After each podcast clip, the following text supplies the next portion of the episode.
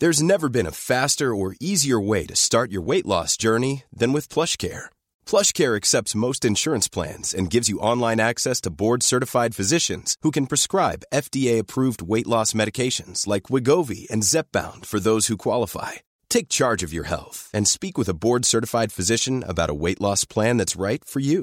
Get started today at plushcare.com slash weight loss. That's plushcare.com slash weight loss. plushcare.com slash weight loss.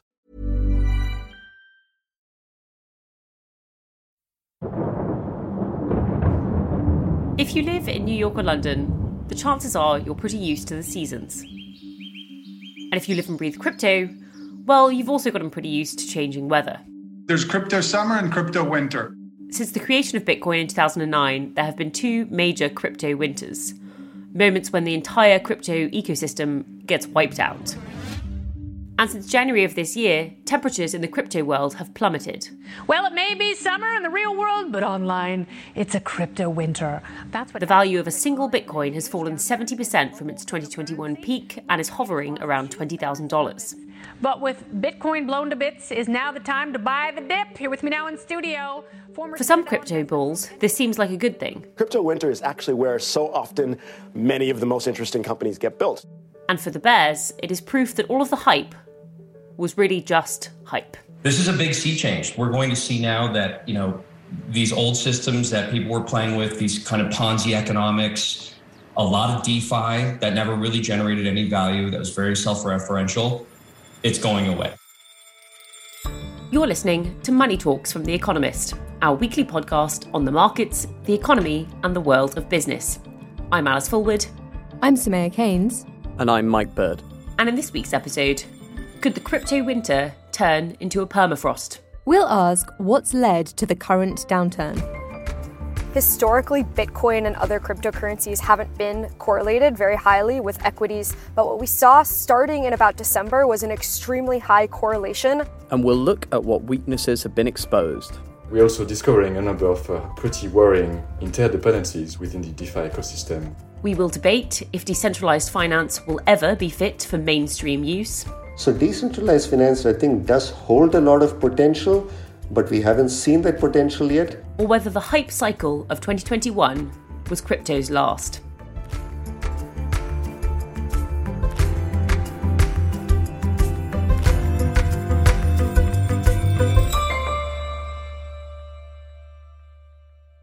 Hi, Mike and Soumaya. Hi, Alice. Hey, Alice. Thanks for taking the lead again on this episode.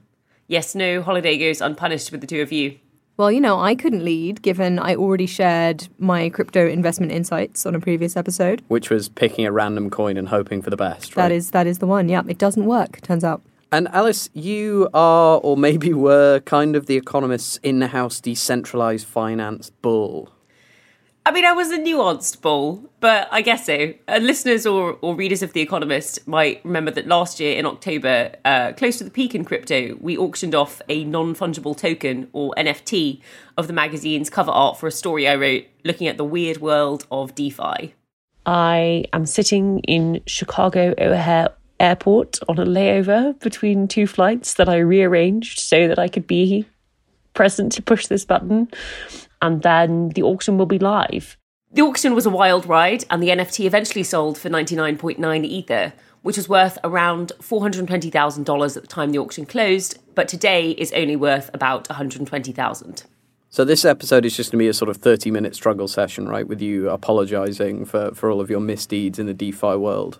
I mean, that's a bit harsh. I should clarify that we uh, converted our Ether to dollars very quickly, which was always our plan, and we gave all of the money to our educational foundation. If uh, if that is a misdeed, take me away. But uh, you will recall that last week we were speaking about who is left swimming naked when the tides go out. And in this case, the tide going out is markets crashing.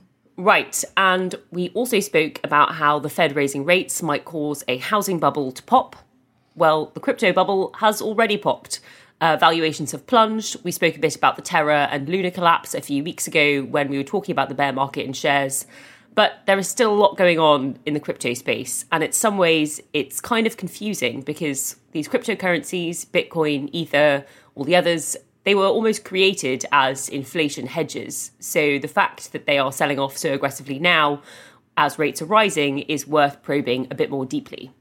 And as someone suffering hilariously bad returns on a coin I can't remember the name of, I am ready to probe. Well, I won't be issuing any investment advice, certainly not any better than a pick a random coin and hope.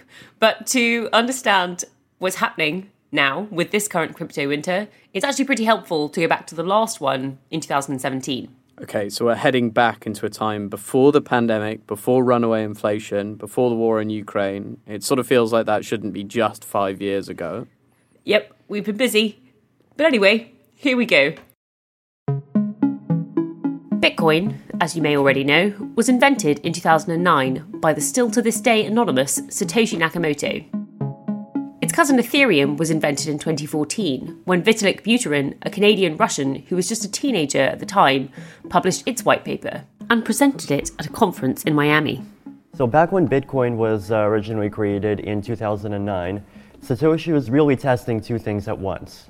So the first part is there's this idea of Bitcoin, the decentralized currency. Vitalik designed Ethereum to be like a more advanced version of Bitcoin. At one particular task. Bitcoin is very good for transferring money, but it was not designed as a foundational layer for any kind of protocols to be built on top.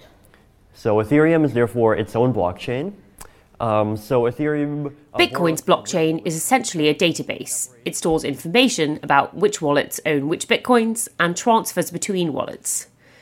Its decentralized network verifies which transactions have taken place. Ethereum's blockchain stores lines of code. And here's the fundamental part it has its own built in programming language. So the idea there is that if you look at. That made it possible for developers to write so called smart contracts and for Ethereum's decentralized network to verify that those lines of code had been executed. Smart contracts also meant that users could issue new cryptocurrencies on the Ethereum network, something that wasn't possible on the Bitcoin blockchain. So the idea here is that let's not have one currency. Let's let's have thousands of currencies, and we can have this form of this sort of economic democracy through a cur- currency system. So Ethereum is a platform that makes that makes it a thousand times easier to bootstrap your own decentralized currency because you can just make it as a contract. Vitalik outlined all the other potential uses of Ethereum and received a standing ovation. Here are some other interesting applications: savings wallets, crop insurance, peer-to-peer gambling, decentralized exchange, data storage, decentralized Dropbox, mesh networking, reputation systems, and perhaps maybe even Skynet.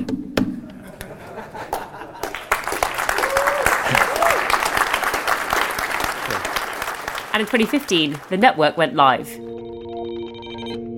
Two years later, a boom in initial coin offerings was underway.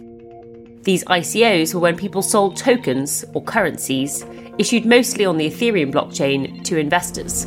It will be a, a credible round of funding, um, creating something never been seen before in the ICO world.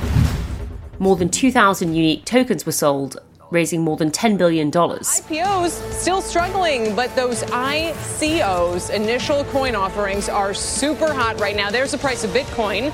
With all the excitement and adoption of more and more crypto tokens pushed the value of Bitcoin up. The digital currency Bitcoin has hit an all time high, soaring above $1,700 for the first time ever.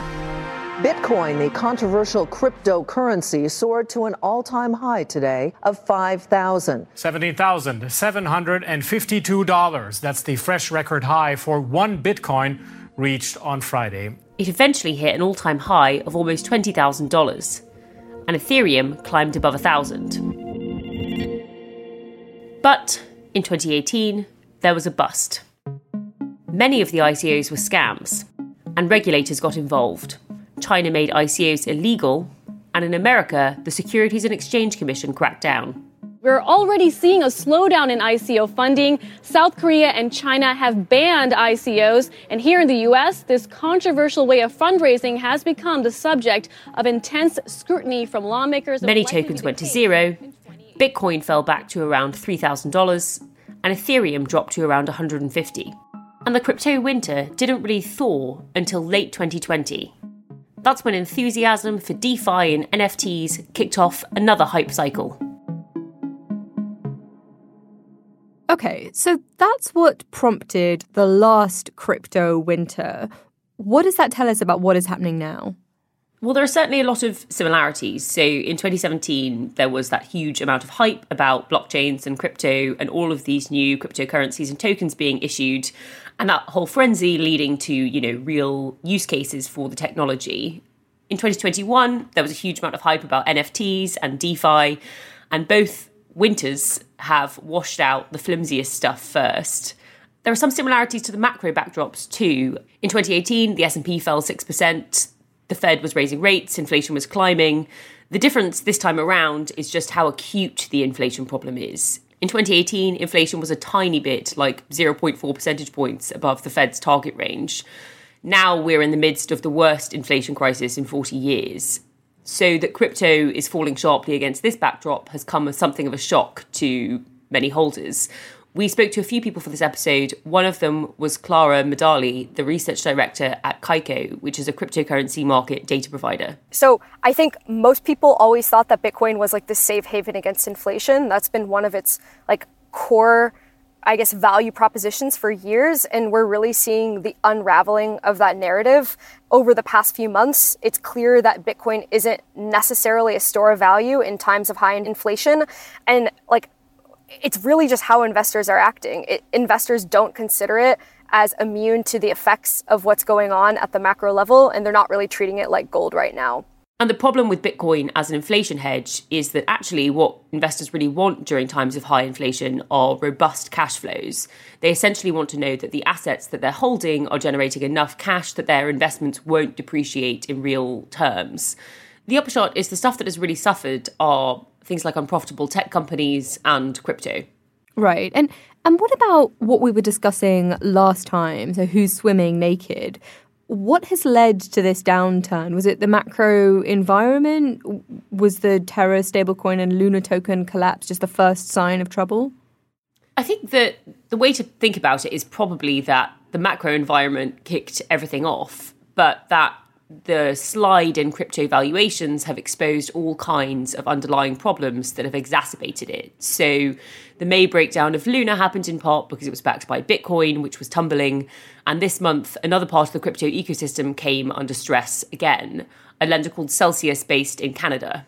Here's Clara. So, Celsius is a centralized lending service. Essentially, it operates very much like a traditional bank where users can deposit their cryptocurrencies, such as Bitcoin and Ethereum, and earn yields. The issue is that Celsius was offering very high yields to their, um, to their customers. And you know that that's only possible when, on the back end, Celsius is reinvesting their customers' funds into even riskier protocols, which we now know was exactly the case, specifically these high risk DeFi protocols, which offered in some cases up to 18 to 20% yield. So they were doing stuff that traditional banks are not allowed to do, very poor risk management. And when you had just one issue happen with some of these more high risk DeFi protocols, it created this contagion event where they eventually had to halt withdrawals. And so users could no longer withdraw their currencies. And just to break down some of her jargon here, a protocol is what crypto people normally call any kind of financial intermediary or platform. And what's important about both the collapse of the Luna Terra system and the failure of Celsius is that when things soured for crypto, neither were able to keep the sort of fundamental promise that they made to their depositors or their investors. Terra was supposed to be pegged to the dollar. Celsius described the cryptocurrencies that investors deposited as deposits, i.e., money that they could always get back. And what's really different about the crypto crash of 2021 is that it's not just Bitcoin or Ethereum or some other random cryptocurrencies, things you can think of as kind of like assets, getting wiped out. There's been a whole crypto financial system that has been built in the interim. And financial systems are at their core just promises promises to return deposits, promises to repay loans. The crypto financial system now is breaking those promises. Okay, so the big difference is that this time, there aren't just assets, there's a whole financial system. And like the traditional financial system, there can be contagion and interlinkages and, and all kinds of nasty knock on effects. Precisely. And this is something that our colleague Mathieu Favas, who wrote a piece in the paper last week about crypto contagion, highlighted. The problem with this crypto financial system is that it has all of the nasty interlinkages and contagion like the traditional system, but it's missing a couple of crucial parts that could help stop chaos from spiraling, notably an anchor for valuations. In the mainstream finance world, a lot of assets are valued on the cash flows they generate. You know, if it's a bonds, you, you receive a coupon. If it's a company, you receive dividends. You typically value the asset based on the cash flow you hope you will receive in the future. In the case of you know crypto assets, that's not the case. I mean, the underlying asset, you know, the crypto coin doesn't generate any cash flow, so that makes it hard to value in itself, and that's the simplest asset in that universe.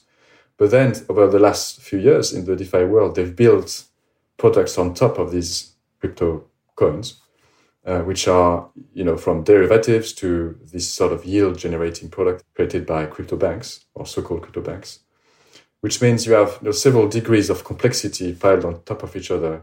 It becomes really hard to therefore put a price on any crypto asset, which means, you know, when the market is very bullish, then, you know, you think everything is undervalued. But when the market uh, turns, then suddenly you start to think that perhaps everything is overvalued massively and there's a crisis of confidence that strikes in very fast. In addition, when you get those kinds of spirals in traditional finance, often there is a central bank who can come in and bail things out. But there isn't one in crypto.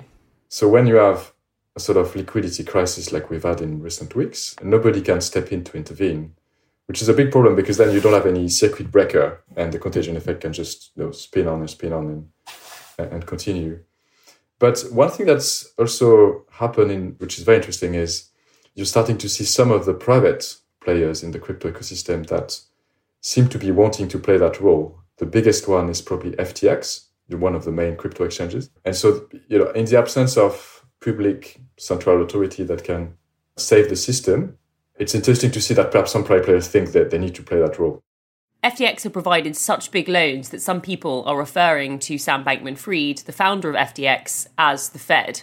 Is there anything else that's different about this crypto winter? Well, crypto is just much, much bigger now. So the fallout from this is hurting institutional investors, it's hurting retail investors, obviously, but it's also hitting workers. In 2017, employment in the crypto sector was just much, much lower. So we've seen a lot of layoffs announced this time around. One of the biggest trading platforms, Coinbase, laid off 18% of its staff, which is over 1,000 people. Uh, and a few other players in the system have been impacted as well. Our producer, Sam Westron, has spoken to a few. Yes. So I wanted to talk to people who had lost their jobs, but finding people to talk wasn't easy. And that surprised me. So many people had publicly posted on LinkedIn their stories of getting laid off or even having their job offers rescinded uh, from places like Coinbase, Wembit, and BlockFi. Eventually, though, I did find someone willing to speak with me. Hello. Hi, Sam. Can you hear me?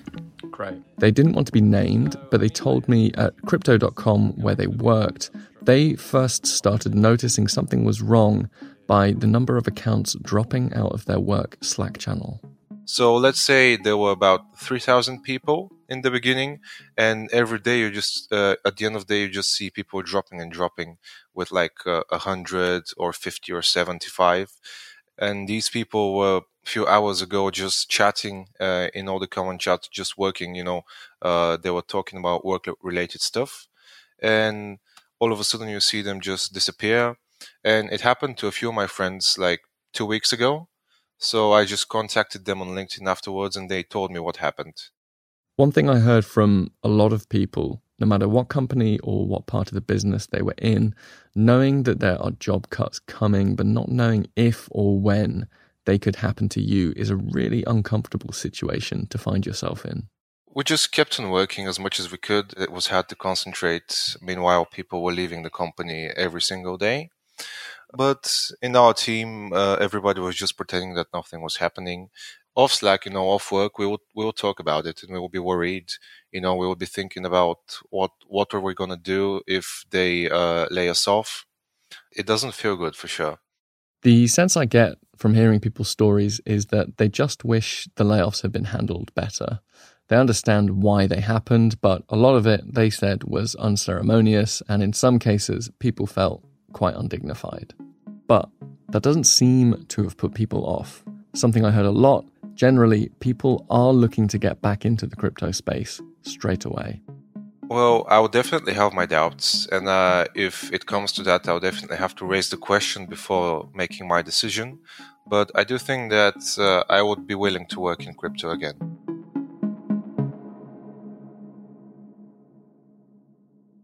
Bad macro conditions then have generated a sell off in the crypto financial system.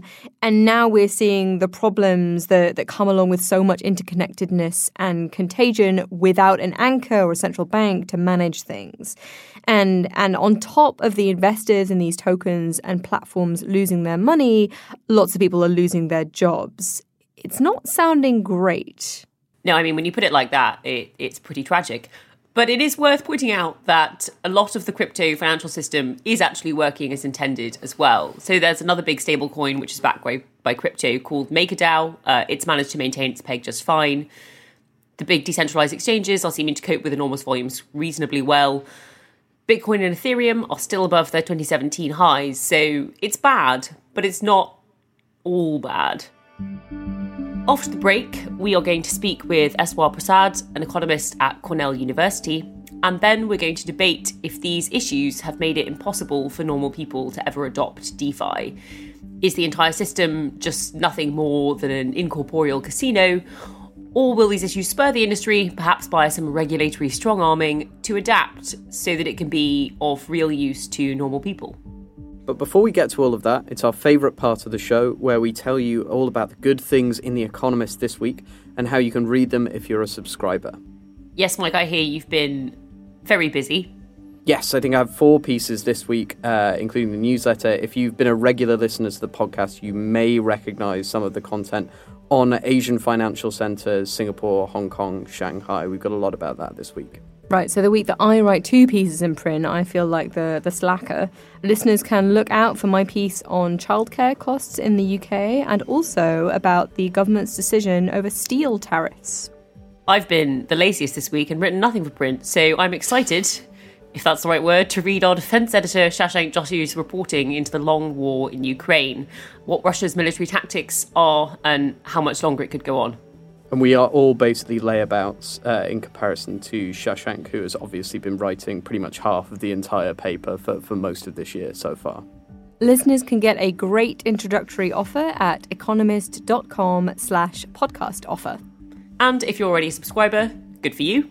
You can sign up to our Money Talks newsletter at economist.com slash newsletters. Both of those links are in the notes to this episode.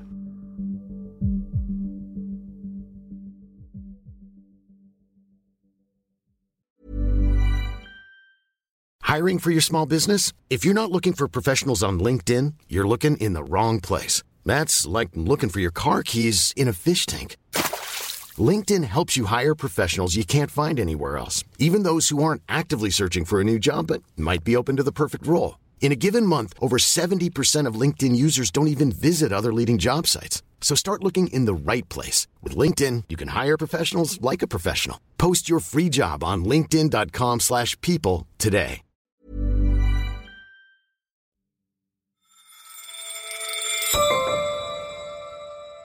This might be a strange question to ask halfway through this episode, but we've been talking about the crypto winter and we've heard about people who lost money and, and lost jobs, and that is obviously sad. But I mean, look, in my crypto WhatsApp group. Maybe this can be the sort of winter for your crypto WhatsApp group. Maybe this could be the last time your, your crypto WhatsApp group is actually mentioned on the podcast. that is fine, and it is also your loss. The point I was going to make is that I only put in as much money as I was willing to lose, right? I mean, I knew this was a gamble.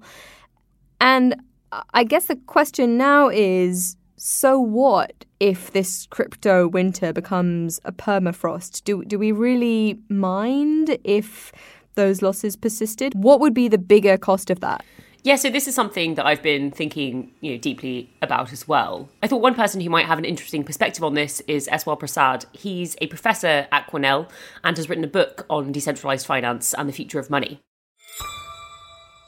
So let's take a step back. What even was the point of cryptocurrencies or of the whole decentralized finance system? The objective of decentralized finance was to get away from having the government or traditional financial institutions such as commercial banks play a big role in the process of financial intermediation that is connecting savers and borrowers, giving people easy access to products for managing savings, credit risk, and so forth.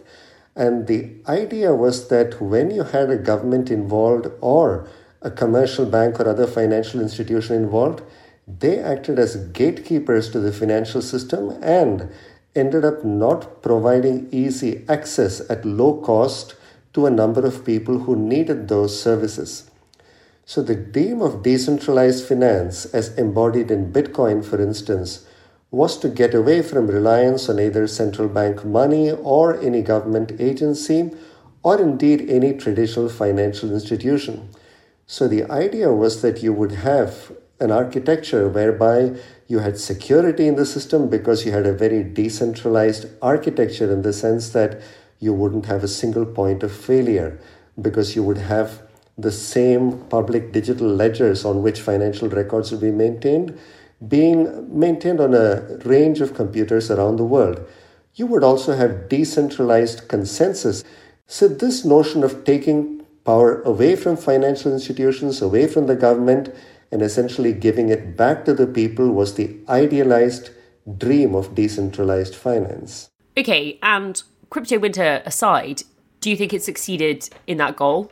In some ways, it is quite remarkable that DeFi works at all. The fact that you can conduct financial transactions essentially using just your digital identities rather than, in some cases, revealing your real identities and without putting your trust in a third party intermediary is a remarkable accomplishment. But the problem with many of these aspects of DeFi, uh, as embodied in Bitcoin, for instance, is they don't seem very scalable. So, Bitcoin, for instance, does work as a decentralized medium of exchange, but it's not a very efficient one. And then, if you start looking at the DeFi universe more broadly, Again, there are new products and services that have come up that do, in fact, succeed in conducting financial intermediation without having to rely on third party intermediaries. There is a lot of very clever financial engineering that is taking place in this space, but the dream of democratizing finance by giving a large group of people, including households with low incomes or low net worth, easy access to these products that dream has not quite been realized yet. So I guess if you think through sort of some of the weaknesses in some of the intermediaries that have been created. So I'm thinking here of, of things like, you know, when you borrow money from a, a DeFi protocol, you typically deposit risky, unstable coins like Ether or Bitcoin into it, and then you take out stable coins. And what's happened this time around is that as the price of those things fell. You got margin calls, then you got fire sales and liquidations, and it pushed things, made everything even more volatile. With Celsius, you saw depositors having their funds frozen, which is something that, you know, hasn't happened in traditional finance for the best part of 100 years, I guess. And um, when I look at things like that happening, it makes me think that it's hard for anyone who isn't a really sophisticated financial player uh, who could basically stand to lose everything they put in to use DeFi, and that sort of would narrow the scope of it to just being a tool for sort of risky investments or, or speculation. Do you think that's fair? Is that also what you perceive, or am I overblowing that?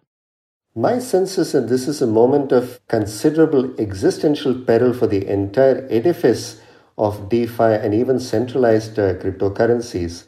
The problem is that, unlike the traditional financial system, you don't have a liquidity backstop that can prevent a free fall in prices. And that, I think, is the sort of problem that lenders such as Celsius and some of the exchanges as well have begun to face in this very difficult period.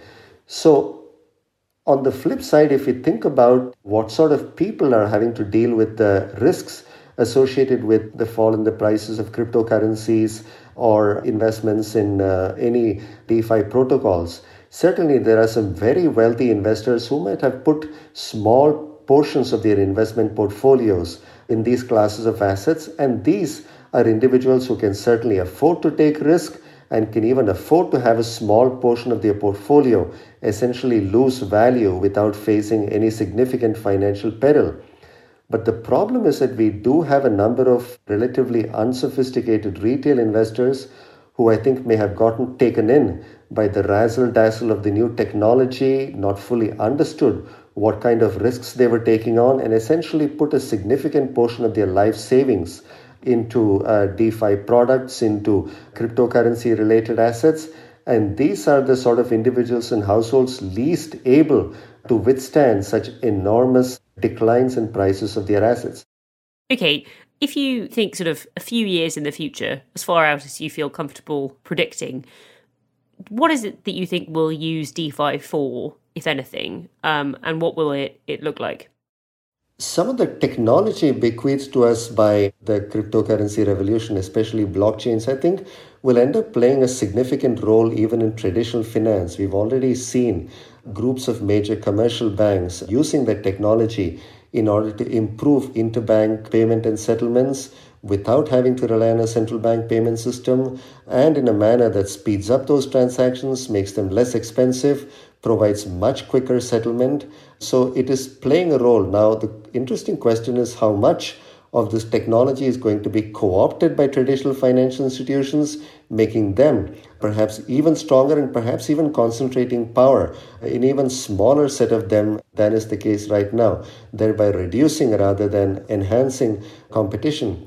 But I think the notion of using DeFi to provide at least very basic banking products and services for managing savings, credit, and risk in a manner that is easily accessible even to individuals who don't have very high incomes or network. That is certainly an approach that DeFi can be used very effectively. And certainly there will be many corners of the world where financial systems are not working very well, where you have either governments that are authoritarian or dysfunctional, where DeFi might play a role even in the ordinary day to day lives of, of citizens in those countries. But overall, I see DeFi not playing a big enough role to supplant traditional finance in the years to come, but it will certainly have a huge impact in terms of changing the way in which traditional finance is done. And that might be the true legacy of Bitcoin and the entire DeFi universe. Thank you so much for joining us, there, Ujjwal. That was really helpful. It was a pleasure, Alice. It sounds like this might be a valuable technology, but it's not there yet.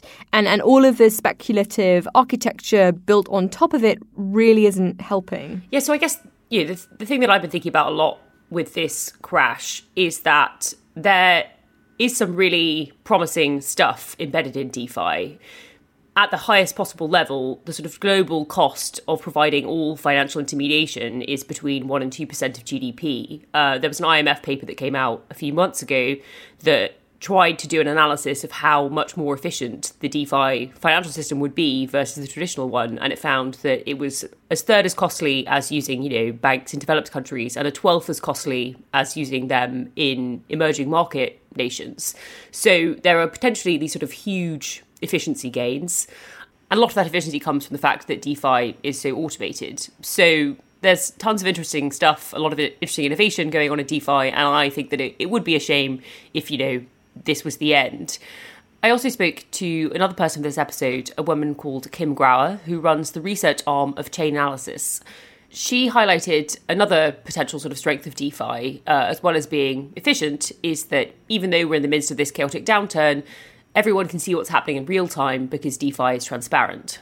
This is not a new problem that we're encountering now. It's just kind of the same old situation where we're seeing contagion, but the difference is with crypto, we're actually seeing contagion with this new unprecedented level of transparency where we are able to see people's positions, who has lent to where exactly when were, were transfers made to lending institutions. And so it's kind of the same old thing that we've talked about and what we've seen with traditional finance, but with this new level of transparency. I think one of the things about this transparency and immediacy is also the fact that everyone uses Twitter for basically everything, which is perfect for me. You know, you can see people complaining that actual named people aren't um, aren't you know responding to their margin calls, and you know you see companies saying, "Oh, we're suspending withdrawals," and it's all happening in real time. You know when it's when it's Credit Suisse and Archegos, this stuff takes months to come out, and it comes out in sort of very dry official reports. I really quite enjoy that this sort of panic all happens in real time on Twitter, um, basically as people are going bust. I personally have been enjoying the crypto memes that have been posted in the Money Talks WhatsApp group, uh, which I believe I'm still allowed to talk about. Um, so thanks for that, Mike. Um, can we talk about regulation now? I mean, surely that's another way to ensure that, that downturns aren't as severe. Is that is that coming? Yes, that's definitely coming, both to the crypto industry and to this podcast. Uh, we are saving that for a second episode, looking at how complicated regulating this space will be because there's another sort of similarity we can think about with 2017. You know, I was telling you about these initial coin offerings. Sure, they were silly and in some ways they deserved a bit of a reckoning, but when the SEC stepped in, it essentially sort of killed off the market entirely. And this time around, there is some useful stuff going on in DeFi that we might want to retain a bit more of. So the big question with regulation is figuring out how to get this balance right between protecting investors from the sort of worst, dodgiest stuff, but also not strangling any of the exciting innovation that you might want. How long do you think this winter is going to last? Well, predicting the exact length of the crypto winter is probably dangerously close to investment advice. But still, the best guide we have is probably what happened last time around, which was in 2017. You had that big sort of hype and ascendancy cycle, and then things crashed, and they stayed crashed for at least a couple of years, uh, probably closer to three. So there are these big long lulls in hype and activity and coverage. You know, people don't write as many articles or, or record as many podcasts about crypto in those sort of low periods. And, you know, perhaps listeners can look forward to that, uh, shutting up about crypto for, for a couple of years. Anyway, I think it is time for our stats of the week. Okay, I'll swoop in here. I've been looking at childcare this week and I came across a fun chart showing the maximum number of children per staff member um, in nurseries in various European countries. So the UK has one of the tightest limits in in Europe, so you can have at most three children per staff member. In Spain, you can have thirteen, which is many more. Uh, so I found that striking. I mean, I suspect they don't actually have 13 one year olds per adult. Yeah, that seems like quite a lot of probably too many. I don't want to make a judgment on Spanish public policy. I really don't want to turn this into that. But but 13's a lot of one year olds. It's a lot. Of, it's a lot of nappies to be changing simultaneously. Yeah. So my statistic this week is uh, minus nine point six percent. Uh, which is the change in the population of London's Kensington and Chelsea in the last 10 years. This is uh, data that's just come out from the British census, uh, which I found absolutely astonishing because uh, Kensington and Chelsea house prices, let's say, are definitely not down by about 10% in the last 10 years. Well, my stat of the week is 40 hours, which is the length of time that the first person to arrive in the Wimbledon queue for the first time since 2019, it, it's reopened. Uh, so they waited 40 hours for their ticket to Centre Court uh, on Monday to see Emma Raducanu and Andy Murray and all of that lot. And, you know, I guess if you did live in Kensington and Chelsea, you probably wouldn't have to join the Wimbledon queue. But I love the Wimbledon queue, and it's a great time, and I'm thrilled that it's returned. Our thanks this week to Clara Medalie, Eswar Prasad, and Kim Grauer. And thank you for listening to Money Talks. Don't forget to rate and review us on Apple Podcasts or wherever you listen. Or write to us with your stats at podcasts at economist.com. Today's show was produced by Sam Westron. Our sound engineer is Nico Rofast. Our editor is Kim Gittleson. I'm Soumaya Keynes. I'm Mike Bird. And I'm Alice Fulwood. And this is The Economist.